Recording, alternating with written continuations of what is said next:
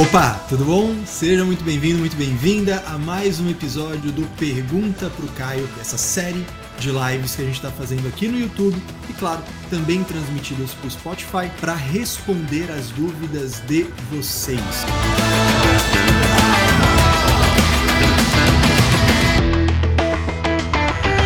Então, vocês já sabem, né? Manda lá pro e-mail pergunta pro arroba caiomelo.com.br e você pode ter a sua dúvida respondida aqui ao vivo por mim, sem enrolação, indo direto ao que interessa. Uma verdadeira consultoria, só que de graça, tá certo? Antes da gente começar efetivamente aí o nosso conteúdo, me avise se você está me vendo bem, está me ouvindo bem, coloca aí no chat por gentileza. Tô vendo aqui que tem uma galerinha já, né? Rafael falando, inclusive, da aula de precificação que a gente teve, né? O professor João Marcelo deu um show de precificação, né? Quem ainda não adquiriu esse curso tá marcando bobeira. Quem não fizer o curso, o aulão de precificação tá marcando muita bobeira. Ver aqui o Bruno, Antônia, Bruna, Betinha, Cleiton, Alcione, Antônia, Luiz, Emanuel, a galera aí já tá dizendo que a coisa tá fluindo.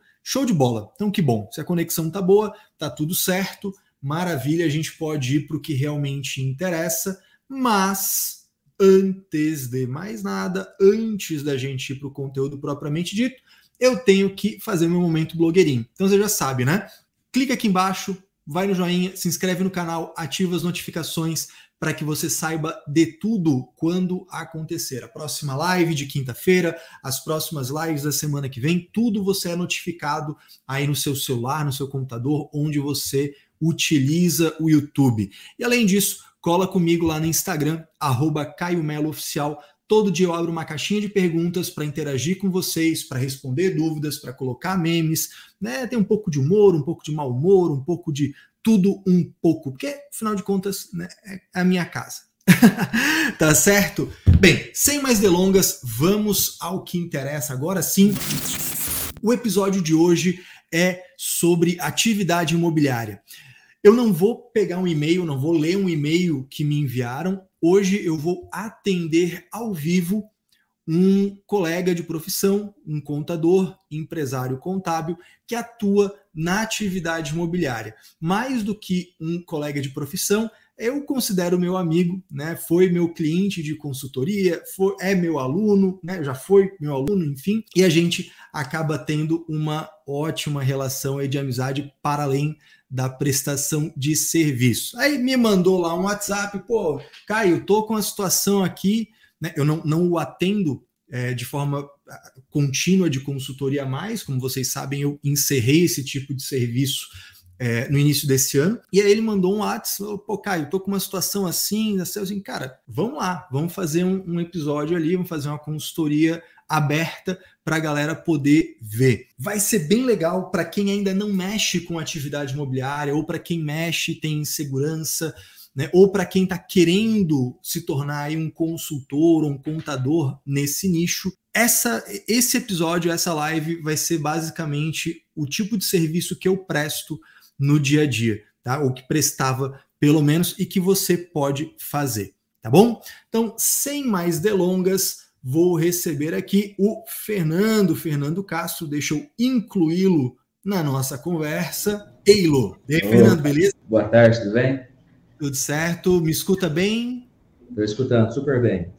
Beleza, para mim aqui a conexão tá boa também. Pô, que bom que, que tu topou fazer dessa forma, né? Porque para mim tem sido unir o útil ao agradável, né? Eu preciso ajudar vocês, atender vocês, mas quando é num a um, fica só ali. Então aqui eu consigo multiplicar a informação com, com mais facilidade, eu multiplico o meu tempo. Obrigado por ter aceitado fazer oh. dessa maneira, cara. Não, ótimo. Posso lá? Vamos lá? Vamos lá, vamos para o que interessa. Olha lá, Caio. É, é, tem um pessoal que está querendo montar uma empresa para fazer casa para venda, vai construir para vender, certo?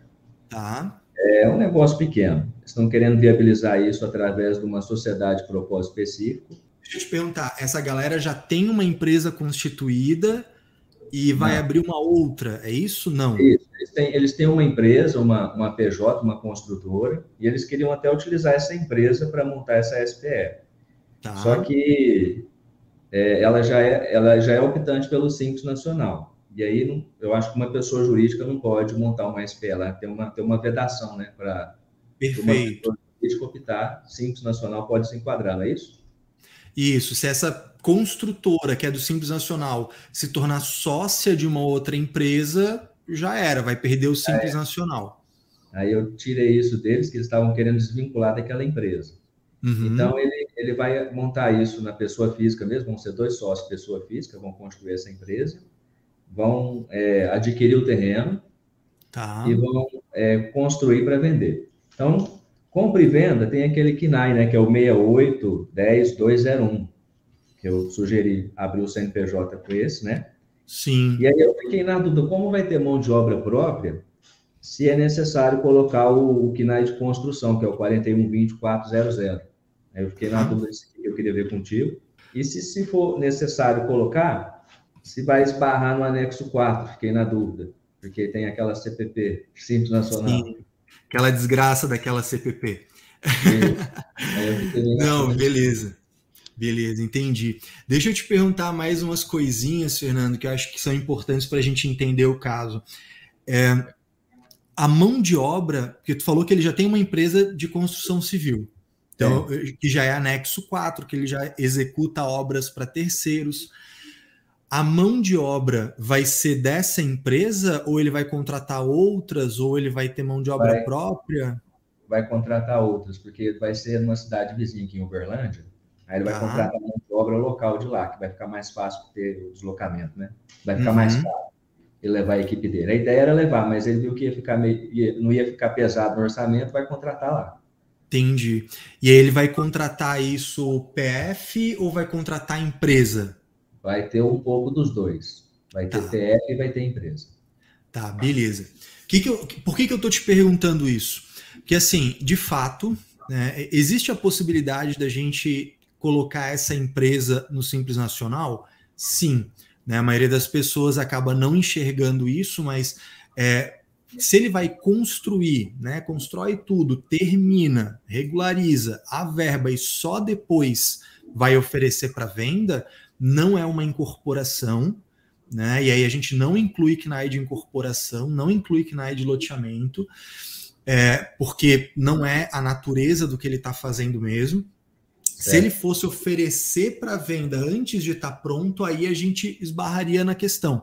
Mas como ele vai vender, vai oferecer para venda só depois de pronto, né? E, e isso é muito comum na galera que constrói casinhas, casinhas geminadas, vai por essa linha, é muito comum fazer isso, né? Termina tudo e depois vende. Então, essa atividade a gente chama de construção para venda, e essa atividade pode sim ser do Simples Nacional no anexo 1, né? A tributação aí como a de comércio, com a segregação do ICMS, né? Então você desconta o ICMS e fica ali uma alíquota mais baixinha, né? É, o que, que é importante a gente observar aí? Primeiro falando do anexo 1, né? Que a gente tem que projetar qual vai ser a receita dessa empresa, né? Fazer essa estimativa para ver se subindo na, na tabela progressiva se continua vantajoso permanecer no simples. Né? Certo. Então, o, o, o teu planejamento tributário para esse cliente vai passar, né? na hora que chegar, na, vamos fazer conta, vai passar por isso, né? De você olhar, ele vai, ele vai ter tantas unidades, vai o VGV, né, o valor geral de venda vai ser de mais ou menos tanto. Se ele vender isso, né, no esquema que ele está esperando, quanto para onde é que vai? Então teria que fazer essa conta. Mas é, quando tu fala né, de se é anexo 4, se é anexo 1, porque a gente tem essa, essa desgraça, né? O anexo 4, em INSS é por fora, né? A CPP e tal. Então, o que, que eu tenho que observar aí? Primeiro, tu me falou que ele não vai ter, ele não vai usar mão de obra da própria empresa dele lá, né? Então, ok, deixamos de lado. Se fosse, eu teria uma, uma tributação em escala, né? Eu teria tributação aqui da venda e lá na outra da empreitada. Né? Mas aí, como ele vai contratar terceiros, e aí vem a, a segunda questão ali que eu te perguntei, né? PF ou PJ? Porque se ele contrata PJ, a gente está falando de contratação de empreitada, empreitada parcial nesse caso, que ele vai contratar várias pessoas diferentes, né? E aí é, é serviço tomado, reten, ver se tem retenção, aquela coisa de sempre, né? Quando você fala que ele vai contratar PF também, a gente só tem que tomar cuidado para ver se essa PF vai ser por dentro ou por fora, né? Que a gente sabe que o mercado é assim que funciona, né? Ah, vai ser um, uma pessoa física funcionário, vai ser uma pessoa física autônomo pagando tudo direitinho, vai ser uma pessoa física funcionário por fora ou autônomo irregular, que a gente sabe que tem muito pedreiro que só pega se você fizer por fora, e a gente sabe que esse mercado acontece bastante, né? Ou ainda vai ser um MEI de alvenaria, que aí tem os 20%, né? O que, foi, Fernando? Sempre tem, vai ter também. Vai ter o, o autônomo, é. vai ter o registrado, vai ter o microempreendedor. Aquela coisa, no mundo cor-de-rosa que o pessoal pinta por aí, né? Tudo é feito direitinho, mas a gente sabe que na, na prática, na prática, isso aí de vez em quando acontece, e o nosso esforço é tentar diminuir isso pensando na regularização da obra lá no final, né? Mas beleza, faz parte do jogo. Então, o que, que é importante a gente levar em consideração aí nesse planejamento tributário, ver qual vai ser essa forma de contratação para ver o impacto de, de né, previdenciário, sobretudo, dessa operação. Agora, da tua dúvida principal, que é a questão de se vai esbarrar no anexo 4, cara, isso é uma loucura. Porque assim, essa empresa não. Assim, ó, pela legislação tributária, pela legislação previdenciária, ela não precisa ter a CNAE de construção de edifício. Não precisa. Até, eu não sei se tu lembra. Mesmo acredito, sim, vamos, vamos por parte isso. Eu não sei se tu lembra, e por coincidência foi num caso teu que a gente consultou o CREA, né? Eu lembro que eu, faz uns quatro anos isso, talvez, três, quatro anos, que a gente consultou o CREA sobre isso e o próprio CREA da região falou: se não vai ter execução de obra para terceiro, a gente não exige KNAI de construção de edifício. Né? Então a gente tinha isso. Então, o CREA não, não exige a princípio. Legislação tributária e previdenciária não exige a princípio. Então, teoricamente, essa empresa poderia ter simplesmente a KNAI de compra e venda de imóveis. Seria o suficiente para justificar a receita, porque infelizmente, e aqui até uma, uma pessoa perguntou, né, a pessoa colocou aqui, qual KNAI né, de, de construção para venda no Simples Nacional. A legislação tributária e previdenciária também não, né? Porque quando que eu teria exigência pela legislação tributária e previdenciária? Quando eu teria exigência de ter a, a, a KNAI de construção de edifício? Quando eu exercesse isso como atividade. Exercer como atividade social significa auferir receita com isso. Essa, essa empresa não vai ah, prestar tá. serviço para terceiro, ela não vai executar obra para terceiro. Então, teoricamente, ela não precisaria ter a KNAI de construção de edifício. Tá? Agora, onde que a gente vai esbarrar nessa, na necessidade dessa KNAI? Financiamento no banco, tá? Aí sim, quando a empresa está construindo uma obra dela e vai ter operação de financiamento, ah, o adquirente vai né, financiar isso, né, como no caso das incorporadoras, das loteadoras. Quando tem é, a mão de obra de quem está exercendo é própria, alguns bancos, se não me engano, a Caixa Econômica, o principal, exige que você tenha a CNAE de construção de edifício. Então tem esse ponto específico que pode encrencar.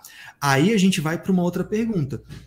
O, o, modelo de negócio dele, a ideia é financiamento bancário ou financiamento direto com a construtora? Lá, cara, eles vão fazer. É um negócio pequeno, igual eu comentei contigo. É uma área que eles têm que vai fazer três, apenas três casas. Só que é um, eles vão fazer uma sociedade, né, de propósito específico para fazer isso junto, são sócios. Então, vai fazer uma casa, vai vender Então vai ser sempre capital próprio, para depois começar outra. Então não vai precisar de banco. Tá. Entendeu? Entendi. Então e aí carta, então por aí eu tô entendendo que não vai precisar desse KNAI de construção, né? É, aí então assim, pô, ela não vai explorar financiamento bancário, então não vai ter banco enchendo o saco com isso.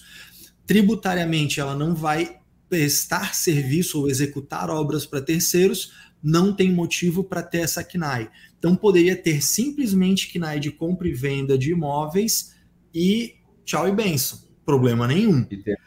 Tá? Agora, considerando que tenha essa KNAI de construção de edifício, aí você vai ter uma KNAI anexo 1 e uma KNAI anexo 4. Né? Vai ter essa coisa. Aí vem a história, pô, como é que vai. Se eu tiver que fazer isso, como é que fica a CPP? Isso. Aí assim, ó, existem dois caminhos possíveis. Quando você tem a, a, os funcionários segregados e quando você não tem os funcionários segregados. Né? Quando você tem os funcionários segregados, quando você consegue identificar os funcionários de uma atividade e de outra, beleza. Então eu, eu conseguiria é, fazer a CPP só daqueles funcionários. Quando eu não consigo segregar os funcionários por atividade, é feito um rateio. Né? Um rateio, na verdade, é proporcional às receitas. E aí entra a questão. Assim, cara, se eu não tenho nada de receita do anexo 4, a minha interpretação é de que mesmo assim eu não teria CPP. Porque se eu for fazer a proporção de receita, se a receita de venda de imóvel é 100% e a de construção de edifício é zero, não tem anexo 4. Não está acontecendo de verdade um anexo 4 ali. Tá? Agora, para evitar essa confusão, sempre que é possível, eu prefiro não incluir o KNAI de construção de edifício. Sempre que possível. Né? Mas eu gosto de já pensar lá na frente. Assim, cara, eu tenho um cara, eu tenho uma empresa que ela vai precisar de financiamento no banco. Aí eu vou no gerente do banco primeiro, assim, cara, meu padrão vai ser o seguinte: eu vou fazer isso, isso, isso, isso, tal. Vocês vão exigir? Ah, vamos. Então, beleza. Então já coloca e segue o jogo. Aí, é, tendo essa, havendo essa exigência pelo banco, poderia ser questionado pela Receita, talvez, né? Está tributando um e ter anexo 4? Ou não, esse, não, nesse sentido não, porque você vai fazer no PG das D a segregação das receitas. Né? Então, você vai ter capacidade de identificar de onde é que vem a tua receita da venda de imóvel. E venda de imóvel anexo 1. A própria Receita Federal já disse isso em solução de consulta. Não tem risco nenhum. O que que onde que a Receita Federal poderia questionar? Mas não, ou você prestou o serviço para alguém, tá? Vou dar um exemplo.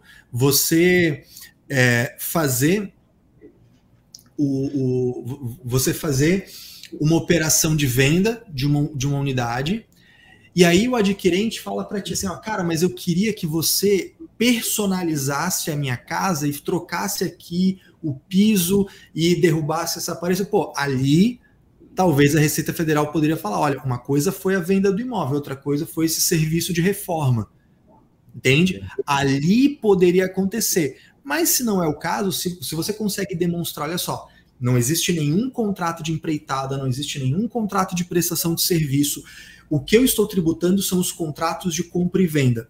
Não tem risco, não tem nenhuma chance da Receita Federal querer tributar uma parte no anexo 4, não. Tá? Quem vai tributar no anexo 4 é, é a empresa que está prestando serviço para essa que a gente está planejando. Né? O, quem, de quem ele tomar o serviço, ele vai tributar no anexo 4 ou 3, dependendo do caso, né? mas a tua empresa não. Vai ficar só no anexo 1. Exatamente. E, e realmente eu estou vendo que é mais vantajoso mesmo ela ser simples nacional, porque como é um negócio pequeno, uhum. é, vai faturar essas... É, é casa popular, vai, não vai chegar a 700 mil a venda das três. Entendi. E aí, lá no Simples Nacional, tem que tirar o ICMS, igual você falou, né? Então, Isso. Ela, ela pode chegar numa alíquota de 7,4. Se eu tirar o ICMS, que vai dar 2,48, vai dar uma alíquota efetiva de 4,92, que fica menor do que o lucro presumido, que vai dar o 5,93, mais o adicional de imposto de renda se houver. Perfeito? É, aí eu não sei te dizer o percentual exatamente que tu falou, porque eu teria que fazer aquele cálculo da alíquota efetiva e tal. Mas é. a ideia é exatamente essa: tu vai pegar o anexo 1, né? Tu vai, vai imaginar o seguinte: pô, vamos imaginar que as três casas terminaram e ele vai vender as três casas e, e essas três casas serão vendidas dentro de um prazo de um ano. Né? Estamos imaginando assim, ou seja, a receita bruta dos últimos 12 meses vai bater né, esses 700 mil que é o VGV esperado. Isso. Né? Vamos. Então, beleza. Então, nesse cenário, eu vou estar tá lá naquela faixa do anexo 1. Aí calcula a alíquota efetiva né? Aquela regrinha e tira o ICMS, exatamente. É, é exatamente isso que a gente faz. Né? E aí, realmente, se você fizer essa conta, você assim, pô, o máximo que ele vai chegar é né, quatro e pouco, como tu falou. Realmente, ah, o Simples Nacional seria 5,93, né? Aqui, então. É. Exatamente, essa que é a ideia. Folha, é, a parte da folha fica menor, né? Porque lá não tem CPP, não tem a minha dúvida era essa: como vai ser anexo 1, não tem CPP, concorda? Então, vai ficar lindo, vai ter só, só os encargos lá de FGTS, aquelas questões lá. Exatamente. Aí, o que que. Além disso, né, para a gente enxergar a carga tributária assim, projetada dessa, dessa obra, dessas três casinhas, a gente também tem que lembrar o seguinte: se ele for fazer venda espaçada, porque teve uma hora que tu falou, ele vai construir uma, aí vai pegar o dinheiro, vai construir outra, né? Então, assim, vai ter um lapso de tempo ali. Então, Isso. provavelmente, provavelmente ela não vai ter as três vendas dentro de um mesmo ano. Tô imaginando, dentro dos últimos 12 meses, né? Então, assim, a carga tributária vai ficar mais baixinha, porque pensa comigo, fiz a primeira venda, qual é a minha receita dos últimos 12 meses? Zero. Zero. Entrei no anexo 1. Entrei na primeira faixa de faturamento. Lá embaixo a minha carga tributária. É. Né? Aí vou recebendo, vou imaginar que seja regime de caixa, que afinal de contas é o mais interessante, né? Aí o que acontece? Vou para não descapitalizar, né? Assim, aí conforme o tempo vai passando, você vai olhar, pô, a minha receita dos últimos 12 meses agora subiu um pouquinho, beleza, saí da primeira faixa. Mas se no primeiro mês, se no mês da venda, da primeira venda, ele recebeu uma entrada boa, é muito interessante, porque ele vai tributar esse primeiro mês na primeira faixa. Isso, justamente, vai ficar menor ainda, né? É, vamos imaginar que esse cara, a primeira unidade, ele vende à vista, tá? Uma situação né, hipotética. Cara, é primeira, ele vai tributar aquele valor inteiro na primeira faixa de faturamento. Vai ficar uma merreca. É mais barato que o RET. Com certeza. É. Entendeu?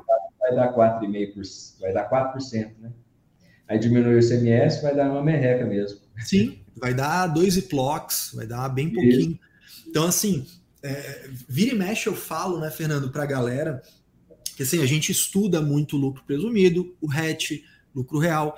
Mas é importante entender essa aplicação do Simples Nacional para casos específicos, porque se ele tivesse me falando aí né, de, de um VGV esperado, sei lá, de 4 milhões, 3 milhões e pouco, talvez não compensasse. Mas nesse caso, que é um projeto pequeno, um projeto pontual, assim, cara, pode ser realmente muito interessante para ele usar o Simples Nacional, sim. É. Né? E o, o importante é que a gente conheça. Né? A gente tem que ter essas ferramentas para usar no momento que é mais oportuno. É, e esse vai ser o primeiro cliente que eu estou colocando nesse segmento no Simples Nacional, que é o que eu estou querendo propor para ele, sabe? Sim. Você sabe, você está comigo já tem um bom tempo aqui, é lucro presumido, RET e só, né? Que Sim. É, pelo faturamento das consultoras, sempre fica mais interessante. Mas eu vi que, como é uma coisa pequena, é por isso surgiu a dúvida, né? Porque eu, eu fiquei com medo de esbarrar nesse anexo 4 aqui. Mas vai ficar tranquilo. Tirando ah, esse estou vendo aqui que vai ficar bem melhor mesmo o Simples Nacional. Aí vai ser o primeiro cliente vai fazer venda aqui no Simples. Aí, essa questão da, do, do ICMS é sempre importante, né? Lembrar assim, cara, não há ICMS sobre venda de imóvel, isso é um fato. Beleza. Agora, a gente tem a questão de como segregar no PG das D, que é assim, não tem uma, uma opção expressa falando de venda de imóvel, não tem uma opção falando de não incidência, então a gente acaba tendo que colocar num lugar que é o mais parecido ali. Ah, vamos chamar isso de uma imunidade, vamos chamar isso de uma isenção. Isso não está claro na legislação, tá? O Simples Nacional, é, infelizmente, a legislação do Simples Nacional não leva em consideração venda de imóvel. É uma coisa meio que é, assim, tá no, no meio do caminho, é possível, mas a legislação não discorre muito sobre isso.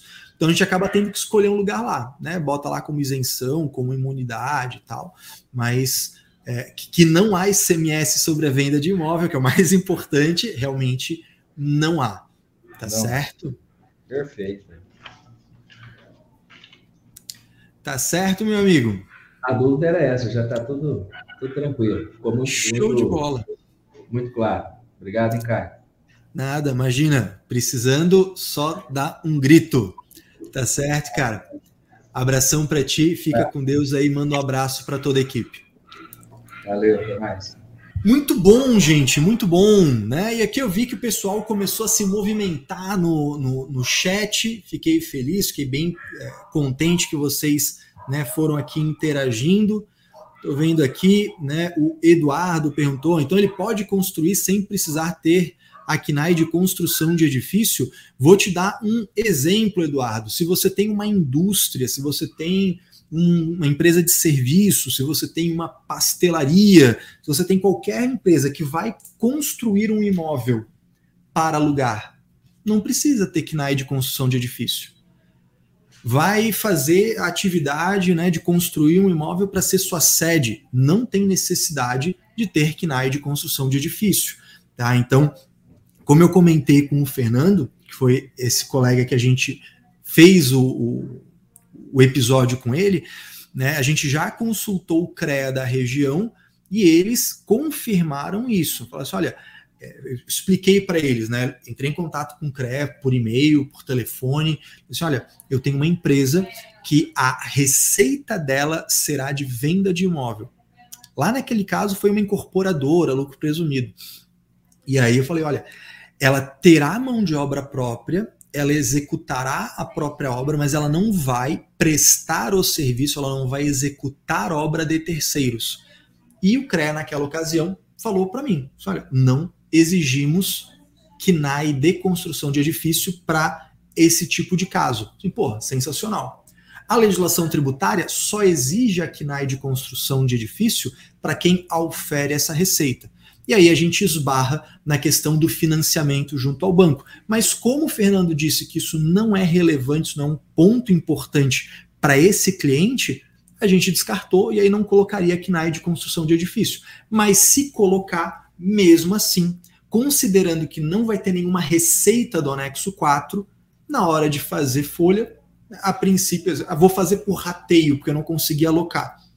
Não. Então, não vai dar nada. Tá bom? Só para a gente deixar isso amarrado. Galera, uma coisa importantíssima, né, que, que, que eu preciso sempre dizer para vocês, né, às vezes, ah, Caio, cheguei depois, até aqui, ó, o, o Maicon deu o, a sugestão, o pessoal que chegou atrasado, vocês podem ver desde o início e colocar, né, na velocidade maior.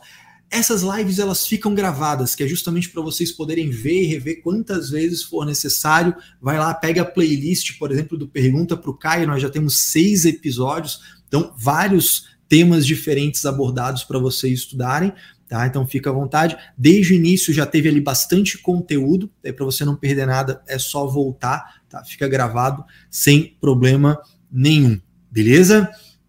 Gente, se isso aqui que aconteceu foi exatamente uma consultoria que eu daria que eu, se fosse uma consultoria privada, consultoria que eu cobraria 900 reais por hora, exatamente isso aqui que aconteceu. E que eu tenho certeza que vocês se estudarem, né, com um pouco de afinco, se estudarem com um pouco de constância a atividade imobiliária, podem fazer, seja para executar o serviço para o cliente de vocês, seja para prestar consultoria para empresas ou empresários que querem atuar nessa área, seja para prestar consultoria para outros contadores também. Tá? Isso é plenamente possível. Isso aqui é a pontinha do iceberg, é um pouquinho das mais de 60 horas da formação em contabilidade imobiliária, que é o meu curso, meu treinamento para empresas incorporadoras, loteadoras que constroem para venda, etc. E que você vai poder fazer parte da próxima turma. Tá? Eu vou deixar na descrição aqui desse vídeo o link para você poder participar do nosso evento no final desse mês, o Contador Alto Padrão, para que você possa, de graça, já aprender muita coisa. E se te interessar, se você quiser se aprofundar, ser um especialista nessa área, para você entrar na formação em contabilidade imobiliária, e aí eu tenho certeza que ninguém te segura. Tá bom? Muito bem, muito bem. Feliz, o pessoal participou, né? Acho que das dúvidas que eu passei o olho aqui, a gente respondeu tudo, conseguiu atender tudo a contento, né? Muito bom. Show de bola. Lembrando, Caio, queria que você falasse sobre isso, queria que você falasse sobre aquilo, não tem problema. Manda para mim pergunta pro manda sua dúvida lá por e-mail, eu seleciono as mais interessantes e respondo aqui ao vivo. Além disso, é sempre importante lembrar, né? Meu momento blogueirinho, cola comigo lá no Instagram, arroba Oficial. Todo dia tem uma caixinha de perguntas. Se você não quiser esperar até o próximo episódio do Pergunta pro Caio, manda lá que eu te respondo nos stories. E por último, mas não menos importante, se você achou esse vídeo útil, se ele foi bom para você, para aprender alguma coisa, clica aqui embaixo, deixa o joinha, se inscreve no canal, ativa as notificações, compartilha com os teus colegas para a gente alcançar mais gente, afinal de contas é para isso que eu tô aqui, para ensinar cada vez mais pessoas a gente subir de verdade o nível da contabilidade. Tá certo? Galera, fiquem com Deus, um forte abraço uma ótima semana para vocês e até a próxima.